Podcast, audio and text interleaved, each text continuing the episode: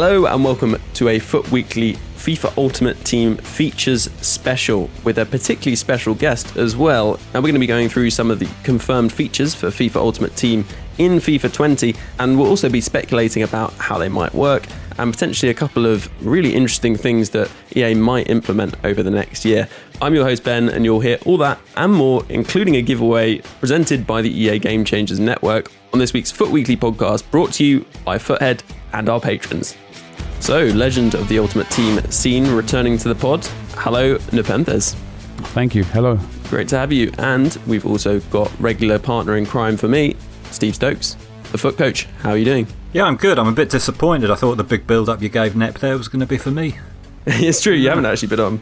Yeah, it has been a little while since Steve's been on the podcast. So, no, actually, I wanted to start with your thoughts on FIFA 19 as it comes to a close. In terms of the content this year, a lot of people have said it's been one of the better years we've had. In terms of the volume of content, uh, it absolutely has been one of the best we've had. In terms of the quality of content, I would I wouldn't say it's the best that we've had. And is that because of the prices of SBCs? I know that's been a bone of contention for you and for a lot of people this year. Not not just in less so the SBCs, more about how the game just becomes super stale, super quick because of how much is on offer, and the rewards specifically for me don't keep up with that. You know, they only just changed for champs rewards for team of the season.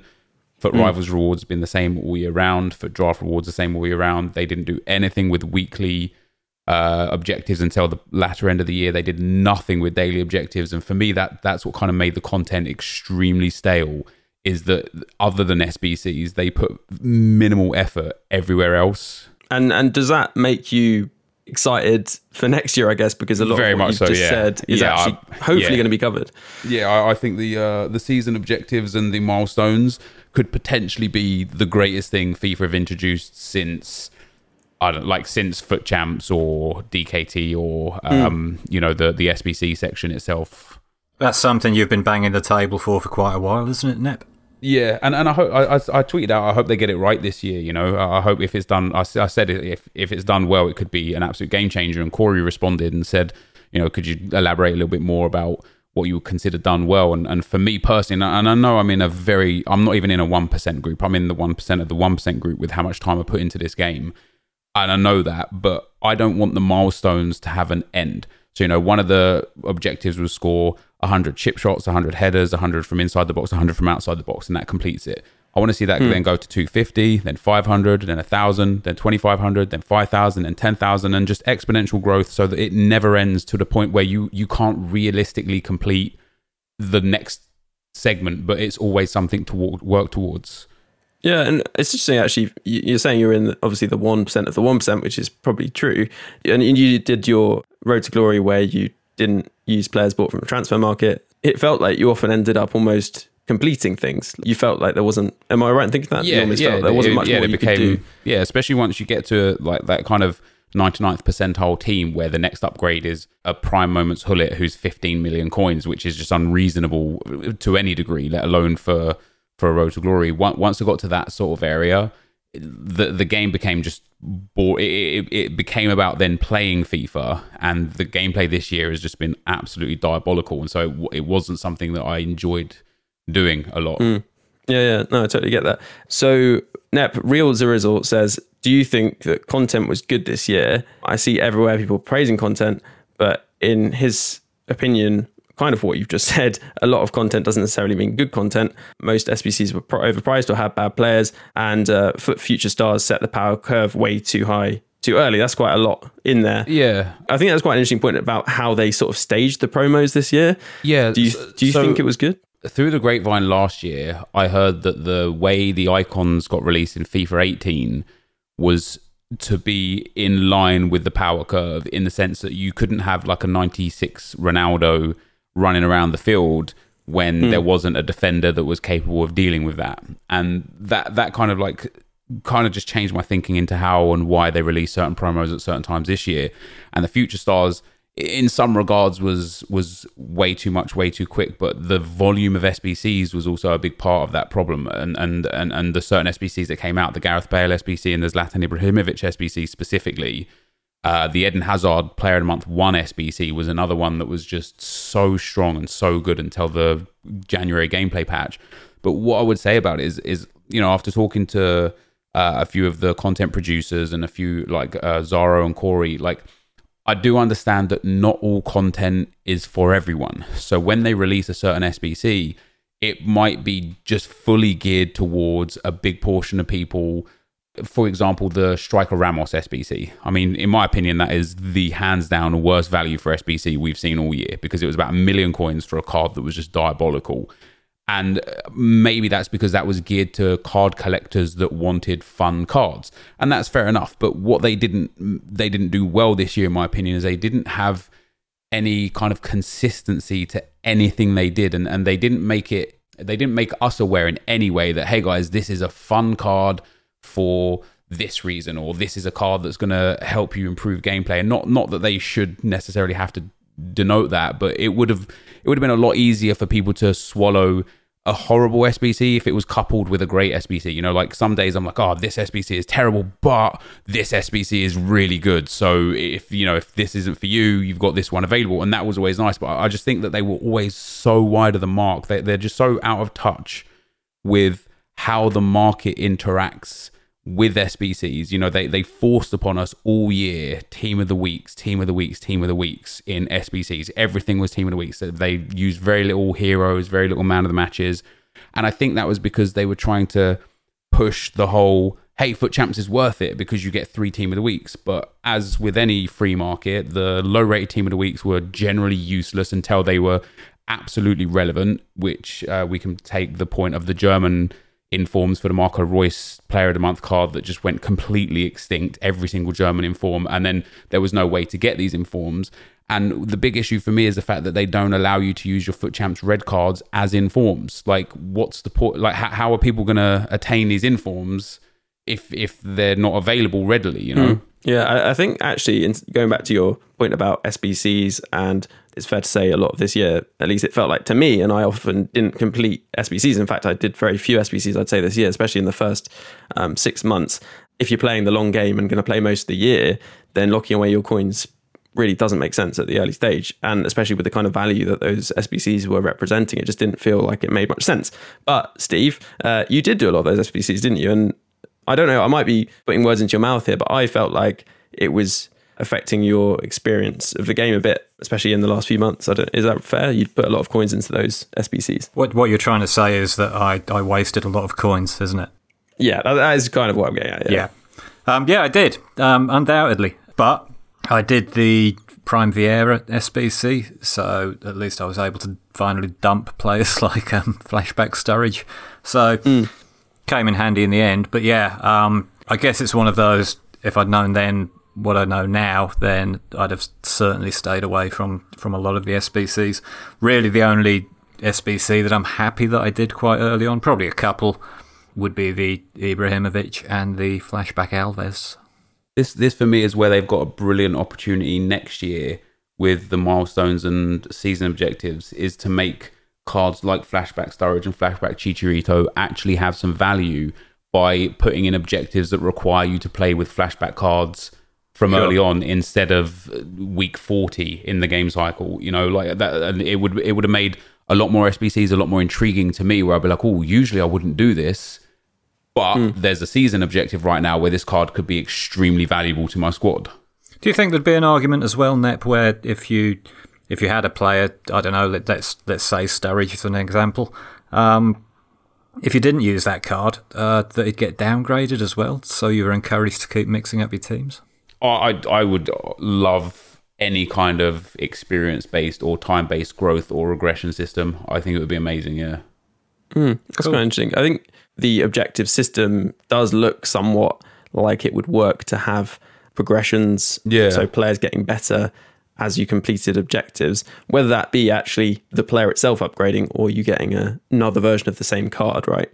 That might be a simpler way to do it. Yeah, I mean, well, PES have it, right? PES have a really, really good in-depth uh, growth system, and, and one of the arguments I always hear against it is that they'll EA will sell less packs, right? Because mm. if you can get a day one player and then just grind them, you have no incentive to get packs. But in in general, I think that's a bad way to look at it because there's still, you know, if you just put limits like career mode potential rating, so you know you get your Mm. base 80 rated Sturridge and you can grind him up to an 86 and that's it. That's it that's where he caps out. So when that informed Sturridge comes out as an 84 and can be grinded up to a 90 now all of a sudden you've got an incentive to dump your base Sturridge for the informed Sturridge. So there's still incentive there but ag- again with uh, objectives and milestones it, like you know taking any card and you know like if if the uh, there was say a season objective of win 10 games with an 82 rated squad you can now take some of your favorite low end players grind them up to around 82 rated and Yeah. now all of a sudden you've got a squad that you will enjoy playing with And you And it feel might- invested in it as well, Nep. You know, you Yeah, feel like yeah. you're not just getting these cards because you've spent X amount of, of money on FIFA points or because you've ground ground out the game. You're uh, you're actually choosing which players you want to invest your time in and which Yeah, ones you want to develop. yeah. And I, I think that would cause much better player engagement. I, I really like the idea and I think it could definitely work. I feel like it's maybe a bit early, which sounds crazy considering how this mode has been in the game so long and it, it's had plenty of time to adopt this growth, I guess, system and it hasn't happened. But I do feel like, judging by the pitch notes we have, something like that is maybe not likely next year. Um, I'm interested to hear your thoughts. Do you think it is possible or?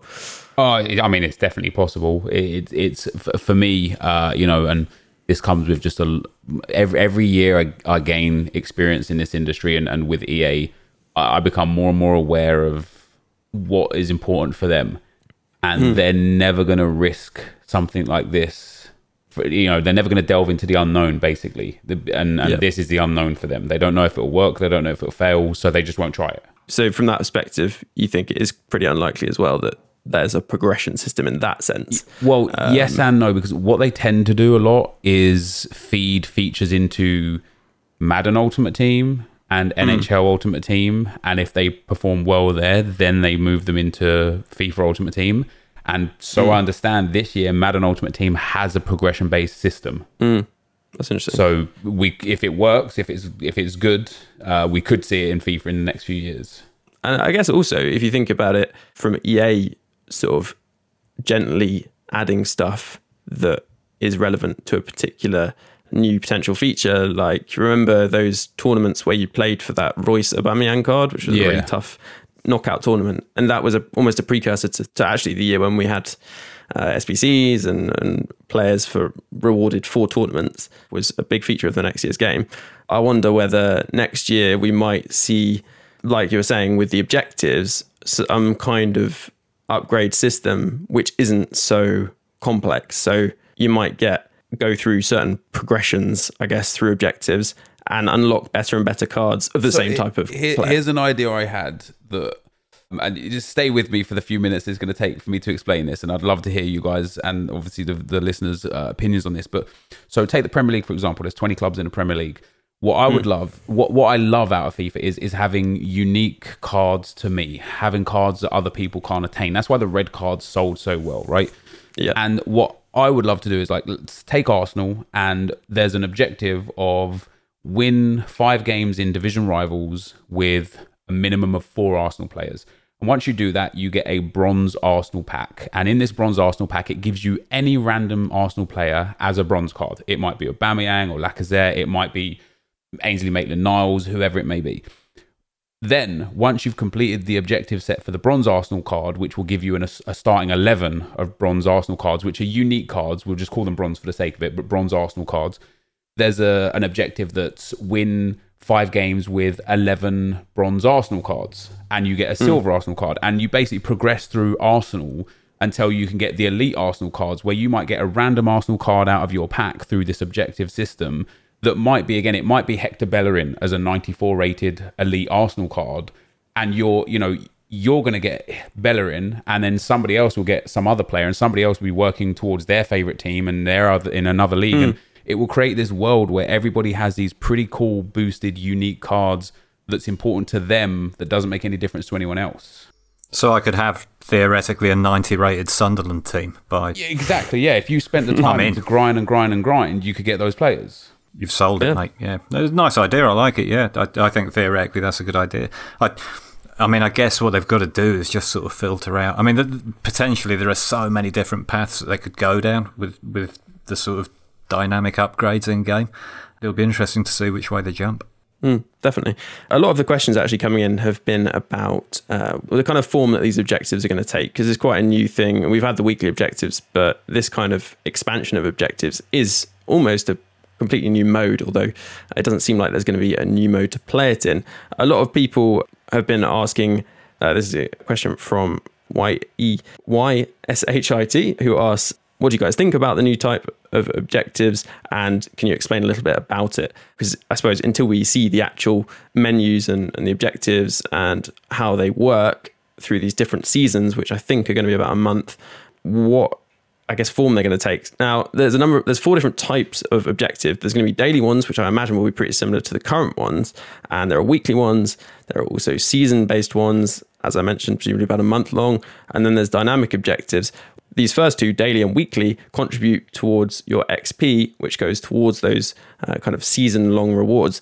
But the last one's pretty interesting. It's called Dynamic Objectives, and it says they are a special time limited release objective group which will not have a regular release schedule and will end after a set period of time determined by the dynamic objective group. These could be tied to campaigns or real world events that are happening in the game during the course of the season. So to me, this sounds like the most exciting, or in terms of uh, them being varied and potentially focusing on like the Champions League or a particular round or something like that. Yeah, yeah, no, that yeah, I do, I do recall that now. Yeah, that, that I mean, that would be amazing. Again, it, it all comes down to though the how, how they deliver it, right? Because if it's just monotonous, win five games in rivals, assisting with French players, crap, I just don't care. Like I'll I'll lose touch with that very very quickly. But uh, and again, I know that that's me as somebody who's in a very unique group of people that the way they play this game. But if if they do have things, let's say another Future Stars event where you have to complete objectives with the base version of the Future Stars card to unlock certain cards and then complete more objectives with an actual Future Stars card to unlock another elite tier Future Stars card. That kind of stuff, that would be a lot of fun and it would keep the game and the teams interesting because this year and years previous, not specifically year 18 actually, because of some of the uh, requirements for chat weekend league and DKT, but this year specifically, everybody has only geared towards the meta. What what upgrade can I get for my main team? Because there's no reason to have any other team than a main team. Um, so I, I, would love next year for them to add in some. Well, they, it seems like they have done to to give us a reason to build squads. Yeah, I think that's a fantastic point. One of the things that I did this year was hang on to that Josef Martinez, you know, he's an MLS uh, Venezuelan striker, really handy card. I just kind of hung on to him all season because I was like, oh, we might get weekly objectives which require MLS goals. It's like a classic thing. Eventually, I got Ibra and was able to use them both. But it's amazing how often there were actually MLS based objectives. Yeah. And it was nice to be able to kind of have those two players and think, oh, I feel pretty smart for not having submitted uh, Martinez into an SBC. So I think you make a really good point there. That kind of value in the lesser cards would be really nice. And I think they do have the opportunity to do that if there is this kind of pathway through these objectives where you can use similar players each time. And it's also a massive trading opportunity as well, isn't it? Yeah. You know, I think that's a really big positive for people who do a lot of trading, you know, potentially picking up on these things and, and trying to predict them and then selling players for inflated prices. It's going to be pretty good as well. Uh, yeah, Steve, what are your thoughts on the different types of objectives? Uh, the one that I'm most concerned about, I guess, is the daily objective. I hope that they're not presented in the same format that they have been this year because if the only time that they're of any value is if you're first starting the game, you're not buying FIFA points, and you're desperate for 150 coins here or there, or a bronze pack or, or what have you. They become redundant very quickly. They become annoying very quickly. I appreciate that they're talking about introducing this this XP concept, so they're going to be different on that front. I mean, I, I, I can't imagine that there are any players that have played the game for more than say a fortnight that actually go to the trouble of checking the daily objectives and going, you know what, I'm going to score a, a header today just to get my 150 coins mm. and a powerhouse chemistry style. So I really hope. I mean, again, you know, the, the answer here for me would be along the lines of what Nep has been talking about with, with card development, with player development. Couldn't they just be? Couldn't there be a power creep with the daily objective rewards so that people are, are more inclined to uh, to check in and try and complete them? Mm, yeah, that's a good point. And and actually connecting to that, they're still going to have sort of starter objectives. They're calling them foundation objectives, a way of people learning the ropes, if you like, of, of FIFA Ultimate Team. And then there's also milestone objectives, which are like longer term ones, which I guess they must not expire and they, they run for a long time. So those could be quite good for the sort of long term grind, if you like. One of the things talking about accessibility, I'd be interested to know if either of you have had this experience, but often when I've asked friends to give Ultimate Team a go, they have found it somewhat complicated in terms of the whole thing around chemistry and it not being that intuitive. Now, there is an argument which people like to raise about potentially removing chemistry. It definitely doesn't seem like that's going to happen next year. And they have done a lot of work to the menus.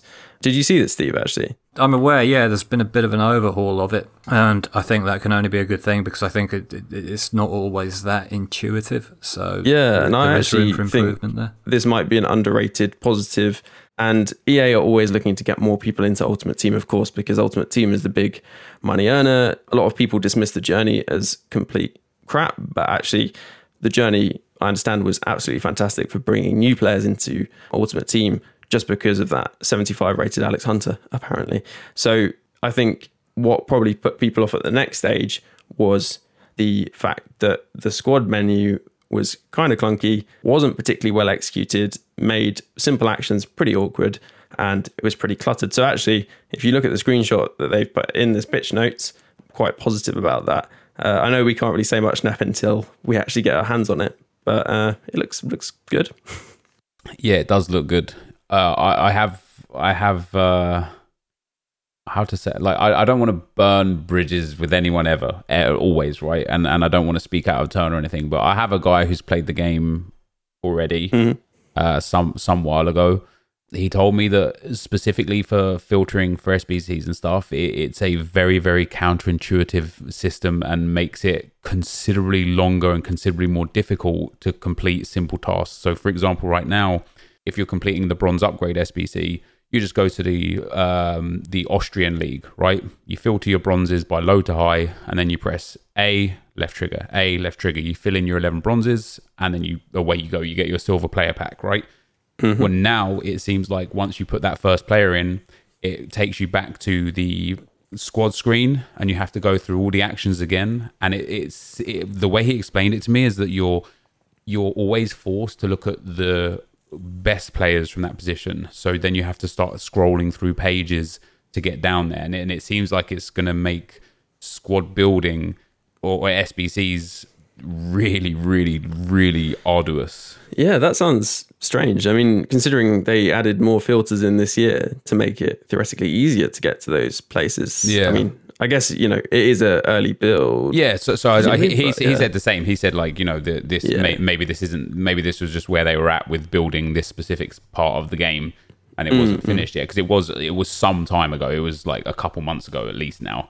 Uh, um, yeah. So yeah, well, it, it fingers crossed because that'd be really yeah. infuriating, wouldn't it? Yeah. Especially for someone like you who's uh, all over the SBCs. But they, they seem to make some some very bizarre decisions that it again for me aren't really necessary. Like the way they changed the how you sort through packs this year.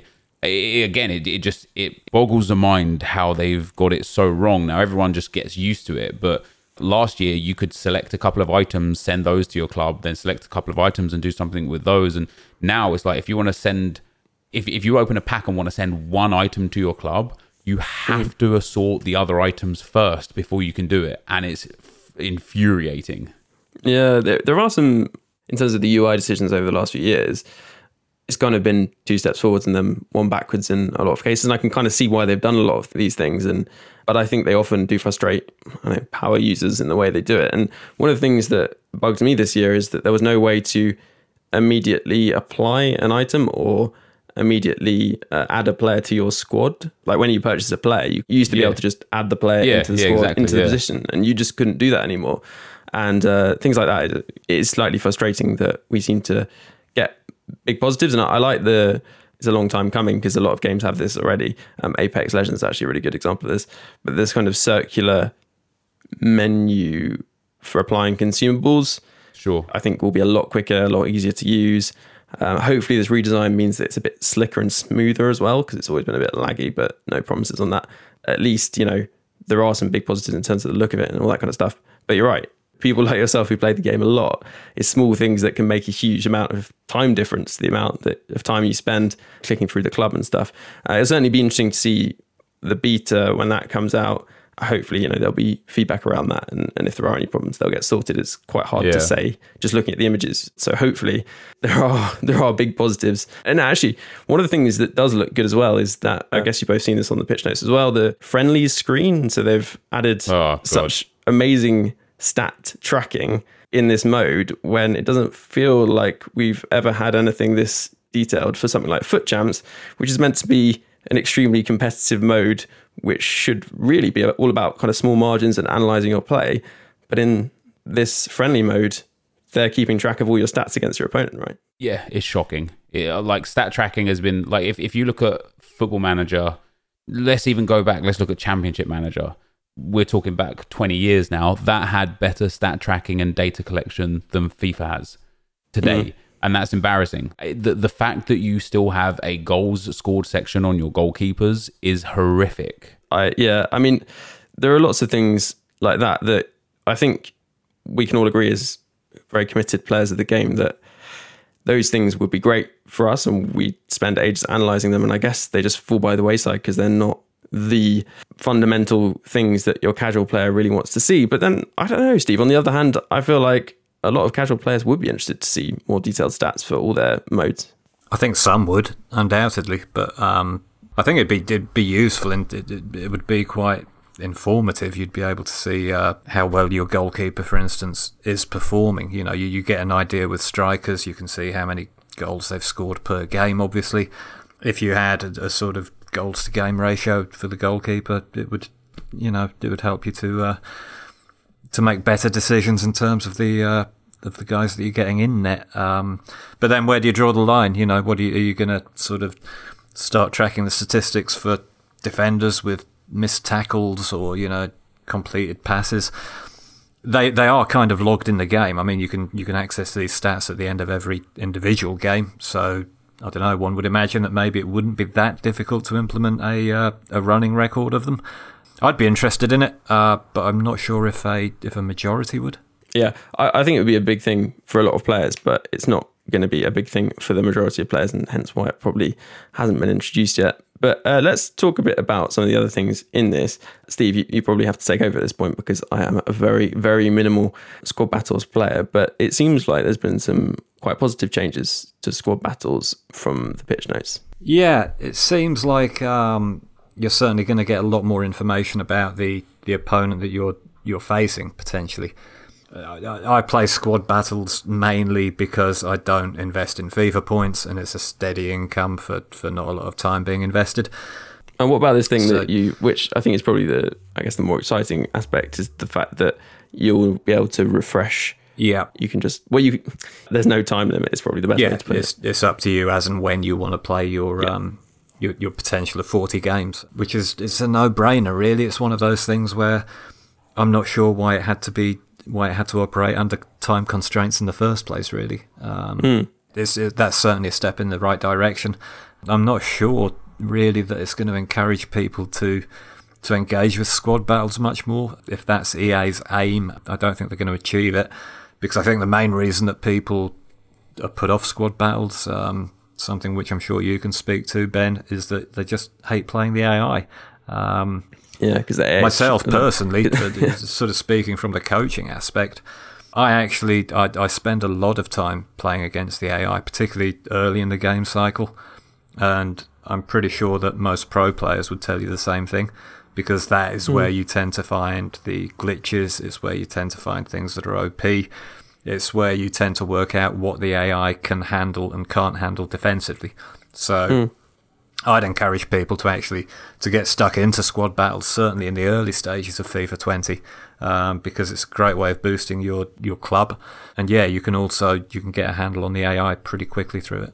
and uh, we do actually have a, a a pro squad battles player with us in the Nepenthez. so, Of course, How do you feel about this change? I, I, guess it's it's just one of those things that's just good, and they should have done it before. It, it's yeah, it, it's definitely a, a, a nice small positive change. Uh, like Steve said, you know the the window dressing is utterly pointless. There there has not been a time in the last two years of squad battles where I've cared about what the stats or tactics are of yeah. the team that I'm coming up against. This is largely irrelevant.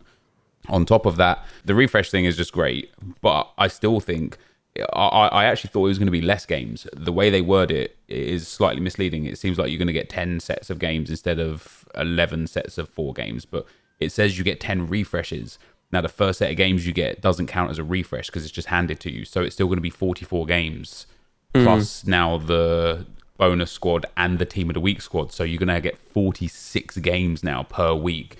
That's far, far too many games for like a rare mega pack if you hit Elite 1 you just mm. you're genuinely better off putting your time anywhere else. And so for me again it will come down to I'll, I will play squad battles like steve said for the first few weeks because it's a great way to start boosting your club for the time involved. And you learn so much about how the game plays if you play against like legendary ai or even world class ai you just you just learn so much about the game. So i'll do it for those two reasons. But the only the, my, my concern with objectives, milestones, and such this year, and going back to daily objectives as well, my concern is that they force us to play areas of the game to complete monotonous things. Like, could you imagine if one of the season objectives is complete 100 daily objectives? You're just going to absolutely oh. do your brain in. going and scoring a header with a defender from a corner on squad battles minimum professional difficulty. Like no one cares, man. Like, and so I'm worried that they're going to kind of like shackle people into playing the game modes that they want them to play so it so they can get the data and be like hey this many people play this game mode and this many people play this game mode when they're actually like funneling you through those modes. Um, but what i would just like to see is i would just like to see progressive rewards in all areas of the game that work with the power curve of where the high end player is. Definitely. And, yeah that's what i want. I think actually, sorry, we, we dipped into objectives again there, and I think it's a good point. One of my big concerns about this objective stuff is that it could, as you say, force you to play squad battles when you really don't want to. And it's happened with the weekly objectives this year. I think a few people have mentioned why not have it so that you can access the same things but two different routes. So you can go down the online route or you can go down the squad battles route. I think that would be really positive if they could do that. But actually, there's a, a kind of broader point about squad battles that it seems like the rewards are somewhat underpowered, maybe. So we don't know what the rewards are going to be next year. It's possible they re- improve them in some way. It hasn't tended to be EA's thing to improve the rewards. Uh, you, you, could say that they did actually in FUT Champs this year because it was less games, but the rewards didn't change. So I, I guess um, it's possible. Uh, the, the, rewards did change. You, you get less players per month because you get less reds. So like last year, finishing Elite One monthly would give you 20 players, but this year would only give you 12 players subsequently. So you lose eight red cards. Yeah, although I was actually talking about more from a sort of tradable reward perspective because it's just a reduction in games and no reduction in the tradable rewards. But from a monthly perspective, I'd argue it's better because of the flexibility and uh, choice uh, as well. Mm, it, it that depends because even like to get Elite One last year for sorry to get Elite Three last year, which would have given you twelve red cards, you didn't even have to finish in Elite. You could have finished Gold One and Gold Two. Uh, so now, if you finish gold one and gold two, you get eight cards instead of twelve cards. So, it, like they have like downgraded the amount of red you get, no matter what level you're playing at. Obviously, you get the luxury of picking your card now, but even that, you know, I mean, the amount of red Salahs I've seen since uh, all team of the seasons have been impact in the rewards is crazy. Like I, I, I had a not not a debate per se, but I had I had a musing about how packs work and you know, I've opened a lot of bronze packs over the years, and when a bronze team is valuable, that team gets pulled just considerably less in my experience. And and EA had tweeted me and and privately uh, contacted me and said like, there's no algorithm that dictates how players get pulled. Yet it's uncanny the amount of times that it happens that players are either completely absent or just completely in your face. And Mohamed Salah is one of those. I think every single person I've seen over the last few weeks got a red Salah. You finish silver one, you get him. You finish elite one, you get him. Like, like that. that for me personally, I, I, find it hard to believe it's just coincidence. But of course, I have nothing to to back that up with. Like, mm. Yeah, it's funny because I've also been told the same thing. So uh, at least from a official standpoint, it seems that card weights don't change dynamically. But I was wondering actually in that circumstance when it's sort of red players, if you like, when it's players coming back in to say red picks or something like that, it may be slightly different. I don't know. I think you should also, declare here, Ben, that you have got about 17 red Salahs in your club as well. Over the last two years, I've had like four four or five red Salahs. So yeah, maybe it's just something with with Salah. I don't know. I think you're onto something. But, um, yeah. But I think it is time to take a break. We'll be back in a second with more FIFA Ultimate Team chat, particularly about the game modes for FIFA 20. I'm off to uh, count my Salahs. What's up, guys? This is Andy AJ Free, and you're listening to the FUT Weekly podcast. What's up? It's Kevin Hart. And with new rewards from Chase Freedom Unlimited, I now earn even more cash back, even on a beach getaway. I earn 3% of drugstores on beach snacks. Hmm, these chips have some saying on them. I earn 3% on dining, including takeout, after the seagull eats all my chips. And I earn 5% on travel purchased through Chase, like a hotel room to hide from that seagull. Learn more at chasefreedom.com. Chase, make more of what's yours. Account subject to credit approval. Restrictions, limitations apply. Offer subject to change. Cards are issued by JPMorgan Chase Bank and a member FDIC because EA Access has come to PlayStation, allowing you to play FIFA 20 early, we're giving away a 12 month EA Access code made possible by the EA Game Changers network.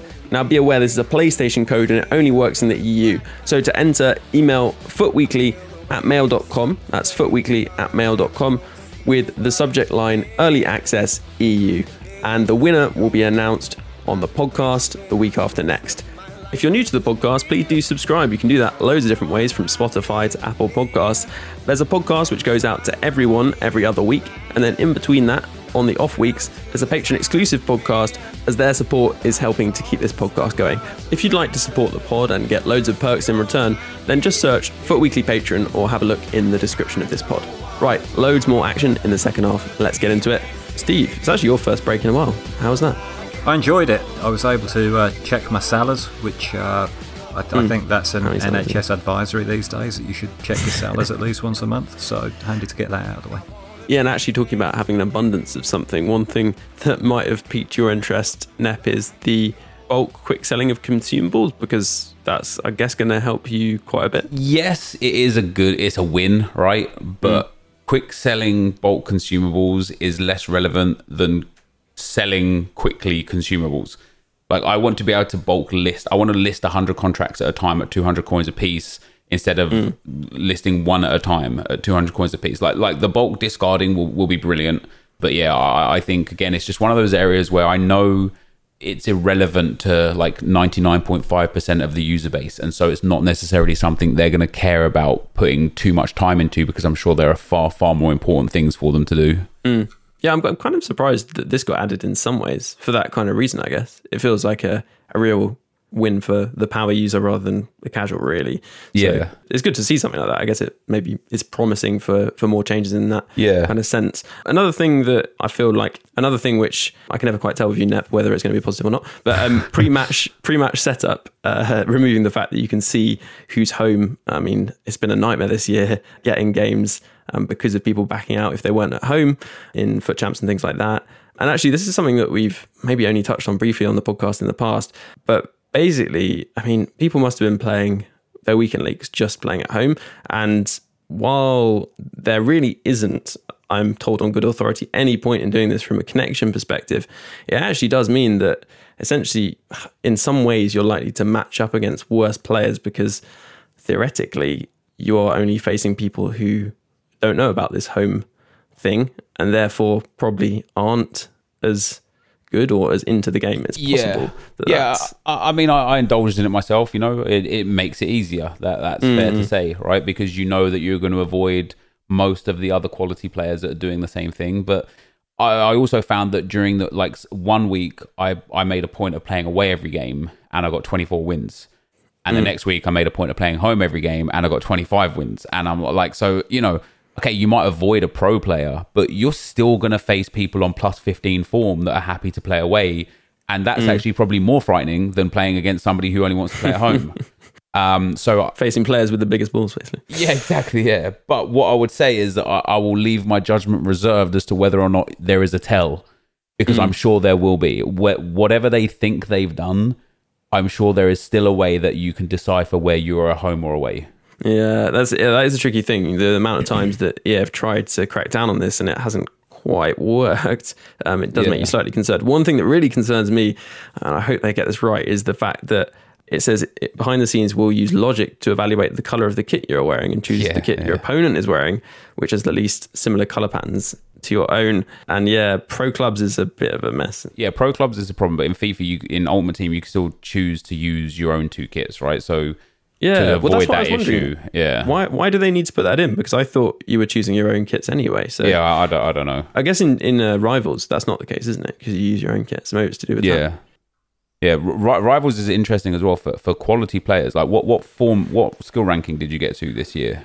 Uh, I stopped pushing around I think it was just under two thousand three hundred. So, and Steve, Be about 2,100, but it's been all over the place. Right? So, so for both of you, these changes for FUT Rivals is going to be horrific for you because it's going to increase Yeah. the difficulty of players that you're Yeah, going to come out you're right. Yeah, And totally. I- I'm I'm seeing s- nobody's c- saying anything about this, and I think this is going to create massive uproar when the game is finally out and people are like, "Hold on, I'm at 2200 form here mm. or skill rating, and I'm playing hashtag Harry every other game. Like, what's going on? like, and and so for me." This is a great change because it's just going to make my life easier doing objectives and playing in the game. It's going to feel like the old Division One, where I would just slap about everyone I face, and and the odd occasion I'd find one guy who was half decent. Uh, I think it's going to be very similar now. Like, I, like I've been down at 21, 2200 skill ranking, and it, it's such a golfing class between even that level and 24, 2500 that you you you just can't really understand it until you you pair those two people against each other. And that's not to say that somebody that low can't have a good game or outplay the person or just outthink the person. But yeah, I, I think people that sit in that exact skill ranking 2100 2200 they're going to have a horrific time in rivals So this is a change which I'm know is going to affect me badly, but in some ways I can kind of understand why they've done it because I see people and actually experienced it myself a little bit when I was progressing towards the top end. Um, and this was before they changed the whole system. You know, they they essentially brought everything down a bit. And, and when I was actually playing rivals properly, if you like, because to be honest, I did that very little this year just because it is a massive grind. And also, once you get to Division One, hopefully they have the same qualification system. Yeah. But it's only four wins to get into into uh, FUT champs, and I was just focusing on FUT champs basically because I'm a big sucker for a red Salah. so you know, I feel like it may not affect me that much because I avoid playing rivals as much as possible. Yeah. But you're completely right for objectives, which we'll have to see how important playing rivals for objectives is. It could be a real pain. one of the things that turned me off of the game this year was every game was challenging. Like I, I for the first time in three years, I looked forwards to the first ten or fifteen games of FUT Champs because it was the Yeah, most fun yeah, I would have on. FIFA that week. And now I'm going to look forward to playing rivals because it's not going to be Mm. me against like literally my counterpart, somebody who else is equally as skilled as me. Now I'm going to have the luxury of facing someone less, which is going to encourage me to play more. It, it, it seems like again they have champs, rivals, squad battles, draft, and this new friends mode. I don't know what the hell you can even call that. And again, it, it's it's going to be missing a what what I would call a semi-casual mode, a mode where there is a reward up for grabs, but there's no matchmaking. And I think that is a big, big problem to not have that in the game. I, I think that another big problem with Div Rivals is that it never happens that you get the opportunity to slap somebody about. Because one of the, the inbuilt problems with that kind of, of mechanism is that for every winner who's having that great experience of, of winning the match, there's a loser. So you're hmm. only ever going to please 50% of the people at any given time. I do. I mean, I do- mu- much as you, Ben, I the only times that I've really played Div Rivals is for the objectives, or if I need to try something out again from a coaching perspective in a competitive environment. And one of the things that I'm hoping that they find a way of, of addressing is this whole idea of tanking, hmm. because from looking at other people's accounts, people who are in the lower divisions, they're facing teams that are just ridiculous, where people have they basically don't give a monkeys about their skill rating. They're not bothered about what division they're in. They're just there to, to complete the objectives as quickly and as easily as they can. So they get themselves relegated down to, I don't know, seven, eight, nine, whatever. And uh, then they go spanking people about. And I think that really has to be addressed and, and stopped because it, it makes an absolute mockery of division rivals. Yeah, and from the perspective there about that, I think a lot of people, uh, I am French, is a big exponent of bringing back the daily knockout tournament. But for me, the numbers just don't quite work. Essentially, one in 16 players is winning the tournament. It was fun for people who could win the tournament. I had no problem really winning it. Sometimes I could win it in an hour or less because of rage quits, and it was all very, very easy. But I just don't think that this is, it was a sustainable format in many ways, and I don't think it was a sustainable way of gaining qualification to weekend league as well. It was tough. I mean, I, I'm not going to name any names, but I know people who were charging a fiver, and people were gladly Yeah, paying yeah. him to, charging a fiver just to win the uh, the DKT. Totally, yeah. And and so moving on from the daily knockout tournament to this method for qualifying for weekend league makes loads of sense. But for me, if you're going to introduce a more casual element to the game around objectives, then where's your casual uh, mode to to do these objectives in? I mean, you need it to be competitive because you, in some way, maybe the way that this can be done is by allowing them in the friendlies mode, and perhaps that is going to be a big positive. But to be honest, I know a lot of our listeners, uh, older members of the community, probably don't have many friends who currently playing the game. And if they do, they probably aren't going to be as committed as them. But yeah, I, I don't know. I was really hoping they'd introduce something that would allow for completion of these objectives outside of rivals, basically. I, I personally hate the community collective for helping objectives because it's Likewise, yeah. it's generated this whole win condition in rivals to complete objectives now. When Shane uh, was it that special Shane long card, the the green one that you needed back in FIFA 17 or 18 was there, and you had to score 20 goals with an Irishman, and people were just like, okay, we'll draw 20-20 and then move on with our lives. And so now EA are like, okay, well now you've got to do stuff and win the game, and it's creating a hostile, toxic atmosphere because like regardless of what division you're in if you're going in with your irish squad to complete an objective and some other guy's got his full prime icon squad that's just not fun for e- for either player maybe the guy who's got the full prime icon squad's like oh free win happy days but nobody really comes away from that feeling like they've achieved anything you know yeah, you And- haven't and- earned it. yeah you haven't earned the win and the guy that's lost is But like what's, what's the alternative though to that? one thing that would create something that would help is just by having more things on offer at one time. So instead hmm. of everybody having to do this one single objective, you know, win eight games with a full MLS squad, give people different objectives. So That's a great idea. is to win with one, you know, an MLS squad, but my objective is to win with a Chinese squad, and and that way is is like. Or, or score goals, or, or whatever, whatever it may be, and the, the more things that you've got, like if there's ten things that come out, you know, for milestones or for season objectives, all right. So for this season, you've got to win 10 games with this team and 10 games with this team and then score 50 goals with this nation and assist 50 goals with this nation and get uh, you know complete 100 crosses with defenders. Now all of a sudden everyone's building these unique squads to work towards multiple objectives at one time and you don't even know what your opponent's doing. So you it's not like oh i'm just going to let him score with these strikers because he might be trying to score with defenders. Yeah, I, I can see what you mean. I think the volume of objectives that we might have actually through this new system could actually be the answer to this problem. could and, and you're it, possibly yeah. right. Yeah. So uh, yeah, I actually As, think as far as online Yeah. singles go as well, Ben, I think that that would kind of be almost discriminatory against against players such as myself and and dare I say Nep, who who have kind of reached that age where a lot of their friends have started to die of old age. Um, so, you know, that that would favour the younger players, I think, as well. Yeah, no, that is true. So another thing is the fact that the SBC, where you submit your FUT champs players, both the one for or one for an 83 to 86 red pick and for an 86 plus red pick, will be in the game from the start. Which I mean is a win because you know it gives you something to work towards with your FUT champs red picks. is is it can, I- can i just ask like, i saw a lot of i saw a lot of people really gassed about this and i thought you- you realize that this is going to have no value to you until the end of the game Well, because the volume of Because red you- picks, basically. Y- well when you get like your 82 rated red team and it gives you an 86 plus rated red player that are all crap because they're you know you're going to get an 86 Ben Yedder that you was finished with three weeks ago it's going to be pointless until the team of the seasons or the high power curve cards start coming into packs Mm. Another point there as well is that it's you're trying to get an edge over your, your rivals. So if everybody's getting the same you know, pretty much the same reward. Everybody's ending up with that 86 rated card, so you're not really Yeah. you're not gaining any ground anyway. You're just sort of running to stand still. Yeah, I don't know. I think this is a decent bonus. Quite a lot of people listening to this podcast will be playing the first, I don't know, six weekend leagues. They'll get 12 FUT champs cards. It may well be that only one of those they want to keep. They can stick the 11 other players into that SBC and they've got a shot on a six rated FUT champs player, which they may have not got in all the other picks. So it's a shame it wasn't in this year. And I'm always wary of the idea that people can be, you know, handed out cards that are high caliber really quickly because World Cup mode last year died so quickly. And that was, I think, because people were getting ridiculous rewards really quickly. And that SBC came out where people could basically just create a full icon team.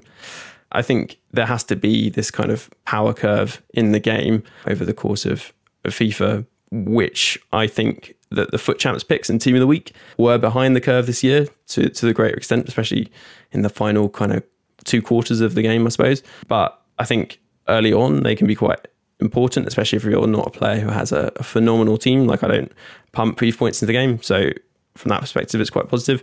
The, the biggest change they could do for that is just make the red player picks pertinent to whatever promo is on that week. Yeah, yeah, that, that'd be good. Yeah, yeah, so, yeah, that, that would be nice. You know, it's not like all the cards are ridiculous. Yeah. and, and would be too OP. So I think I think it could hmm. work.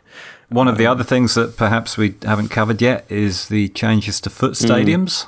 Yeah, I mean, this is my moment to be a bit negative because I it's nice, but it's not really adding anything. The only positive I can see here, actually, I, I don't know. I think this is very much wishful thinking on my part that they might take out some of the other completely useless consumables and replace it with these, which would be maybe more. You know, I'd rather have a tifo. For those who don't know, tifo is basically like a big banner thing. They have them this year to some extent. Like if you're using a icon, they sometimes have a banner of the icon. Ronaldo, the. Neymar. Yeah, yeah, exactly. They they can make consumables. By the way, even the most pointless consumables, they can make them valuable in an instant. Just put an SBC up. Uh, Literally, just uh, pop in eleven badges for a rare consumables pack. Boom. There you go. Eleven stadiums for a I don't know for a shadow chem style, and that's an SBC that's there for twenty four hours. And uh, just do things like that that will be like, oh hey, you see these nine thousand balls that I have in my club? Well, now I can actually make use of them.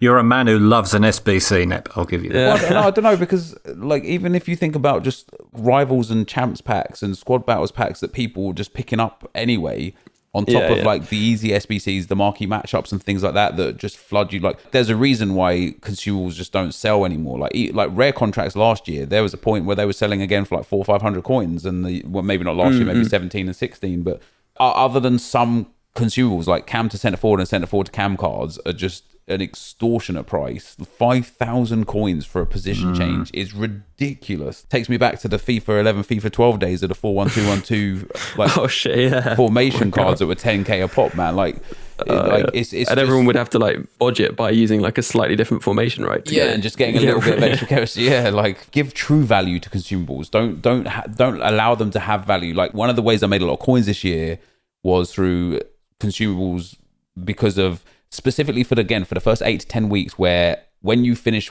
weekend league, every player that you get is an upgrade, right? So when you get that left wing back Kolasinac and everyone's picking him up and picking him up, or when that SBC comes hmm. out that ha- that is a left wing and you need to convert him to a left forward or a left mid to fit into your team perfectly, those consumables for a couple of hours would just spike through the roof. Like I, I was constantly buying left wing to left, sorry, left mid to left wing cards for three or four hundred coins on Tuesdays and Wednesdays, and selling them for two thousand coins on Thursdays and Fridays because so many left wings were getting put into people's teams, hmm. and they, they should have more worth than that the like around the whole course of the game. Like striker to centre forward cards have been expensive all year because people are using them to do league SBCs. You constantly got to change strikers down because certain silver hmm. cards are extinct or whatever whatever's going on. But they, they they they have so much potential with consumables and with bronze cards and with silver cards.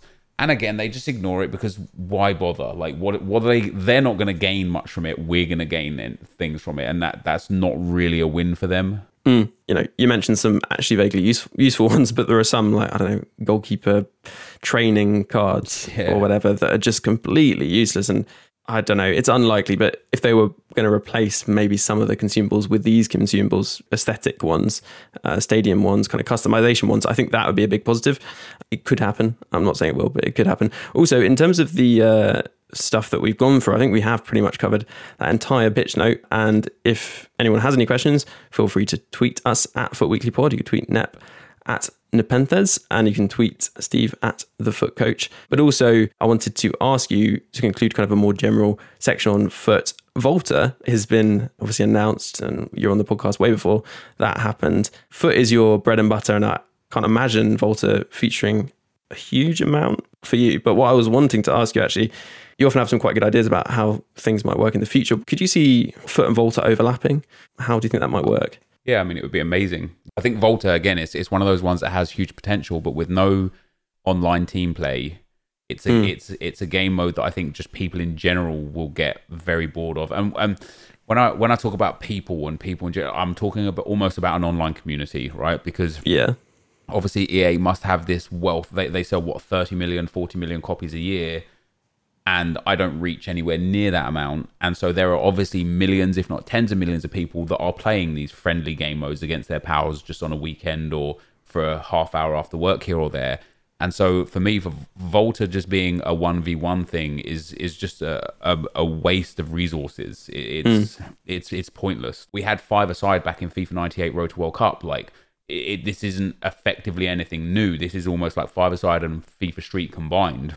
Mm. And I think for Ultimate Team, if they had Volta, just make it a game mode where you select one player from your Ultimate Team or your own virtual pro, which I also think would be amazing in Ultimate Team to have your own virtual pro. But one player from Ultimate Team, and you go online, and it's online team play. So you match. You can either go in with your pals, or you can match in randoms because you don't have any pals, and then you just play as one player in a mm. five-a-side mode. Before Volta was even announced, I've long wanted a FIFA Street mode within FUT, which is essentially feeds into pro clubs or or it is kind of a pro club format as basically what you're describing. And i was thinking it'd be awesome if like you could actually only use say untradeable players that you have. Actually hallows 1981 tweeted us and, and says he likes the idea of uh, using FUT players to make like a, a three or four five side team and going into like divisions or something like that. I suppose essentially combining the two. Yeah i really can't see this happening this coming year but i've heard promising things about the potential of Volta and FUT at some point in the future. There's no doubt for me that there'll be some overlap to some extent. You look at what they did with the journey with Alex Hunter coming into FUT and that bringing people into FUT. There's going to have to be some way to bring people from Volta into FUT, I think. But the, but the, but that's what's sad though. That's the ultimate goal: getting people in FUT. Yeah, yeah, Not, yeah. Like, no, I mean, like unfortunately, the journey yeah. again with the journey, they missed a brilliant trick. You know, you get that Alex Hunter card, and then he gets a team of the season card in the oh, sorry a team of the yeah I think a team of the season and a, and a team of the week card in the game. And um, my alarm bells are ringing. I'm thinking this is brilliant. My Alex Hunter's going to upgrade throughout like you know almost like maybe just below the power curve but making him still usable throughout the FUT cycle. So when team of the year comes around Alex Hunter gets boosted up to an 88 or an 89 striker. I would have played thousands he would have been in every team just because it would have been called as he progressed on but mm. he just remained this piece of crap card that you just couldn't even use. And even if you got him up to a five star weak foot on the game, he still just had a three star weak foot in Ultimate Team. Like it didn't make any mm. difference. Like it, it, was the same generic card for everyone. It might as well have not been there. Yeah, and it, was, it's sad yeah. that for EA, it was it was only about getting people into Ultimate Team to sell more packs. It wasn't about an immersive connection between the two game modes, and it, and it wasn't about bringing somebody some some engagement between the two game modes. It was just about selling FIFA points. Yeah, I don't know whether I'm just showing my age here, but I was I didn't really didn't like the fact that there was a player who wasn't actually a player in FUT. But I don't know, Steve. I feel like same here. Your views. Hate yeah, it. same. Yeah, I don't know. I, I can see what you're saying, and I can see, especially if you were invested in the journey or whatever, and and how that would really bring the two things together for players who weren't kind of new to FIFA, if you like. But I agree. I think it'd be nice to have a reason to play Volta from my own perspective as someone who's well into FUT. And I hope that is possible. And that's kind of my personal uh, uh wish, I guess, for Volta next year. Right, Nep, we'll have the pleasure of you talking gameplay, icons, and esports on next week's podcast exclusively for our patrons. But have you got any, I know, closing thoughts on this week's podcast? Yeah, I, I think it's very much a lot of myself specifically being very wary of the new game and being like you know very pessimistic about it but i would just like to say because I, I, you know I, I assume ea might listen to this in one form or another like this game is just it is brilliant there's going to be errors. Like th- this game has brought me hours upon hours upon hours of enjoyment. It- like it far outweighs the negatives that are part of the game, and I love it to bits. Hmm. It's always important to remember that when making critiques, like all of us do at times, it's really because we want the best for the game, right? Yeah. And actually, over the past year, hats off to EA. I'd be interested to know your perspective as your, you know, not game changer, if you felt the same, but getting out there, putting feelers down, wanting people's feedback Yeah, absolutely. Yeah, has seemed to have made a, a difference, I'd say. yeah, it does. It makes a big difference in my opinion. Yeah. yeah, let's wrap up here actually for this week's podcast in terms of content. Um, it's been fantastic to have you, Nep. Really appreciate your time. Yeah, it's been good. And uh, Steve, great to have you back as well. Uh, thanks for coming along. Good fun. Enjoyed it. Yeah, it's uh, it's been an interesting pod. I think. Yeah, good stuff. Oh, glad it got your seal of approval. If you're a first time listener to the podcast, there's plenty more of these. And as mentioned, this is made possible by Futhead, by all you patrons. And next week will be a patron exclusive with Nepenthez.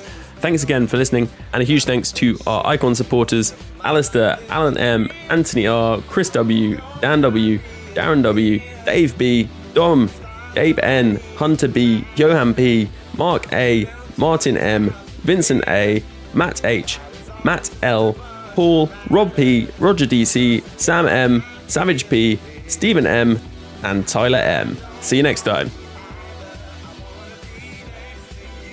Can you clarify what you meant by the final two quarters of the game? The, la- the final six months of the game. The last half. Yeah. I'm Michael Mogill, and this is the Game Changing Attorney Podcast. In this podcast, we'll meet innovative market leaders from the legal industry and beyond. Our guests will reveal hidden insights on what it takes to achieve exponential growth year over year, how to attract your ideal clients, and how to build a world class organization that stands the test of time. If you're ready to operate at a higher level and do what it takes to become the market dominating leader you know you can be, you've got to be a game changer. Subscribe to the Game Changing Attorney Podcast today and get ready to take your firm to the next level.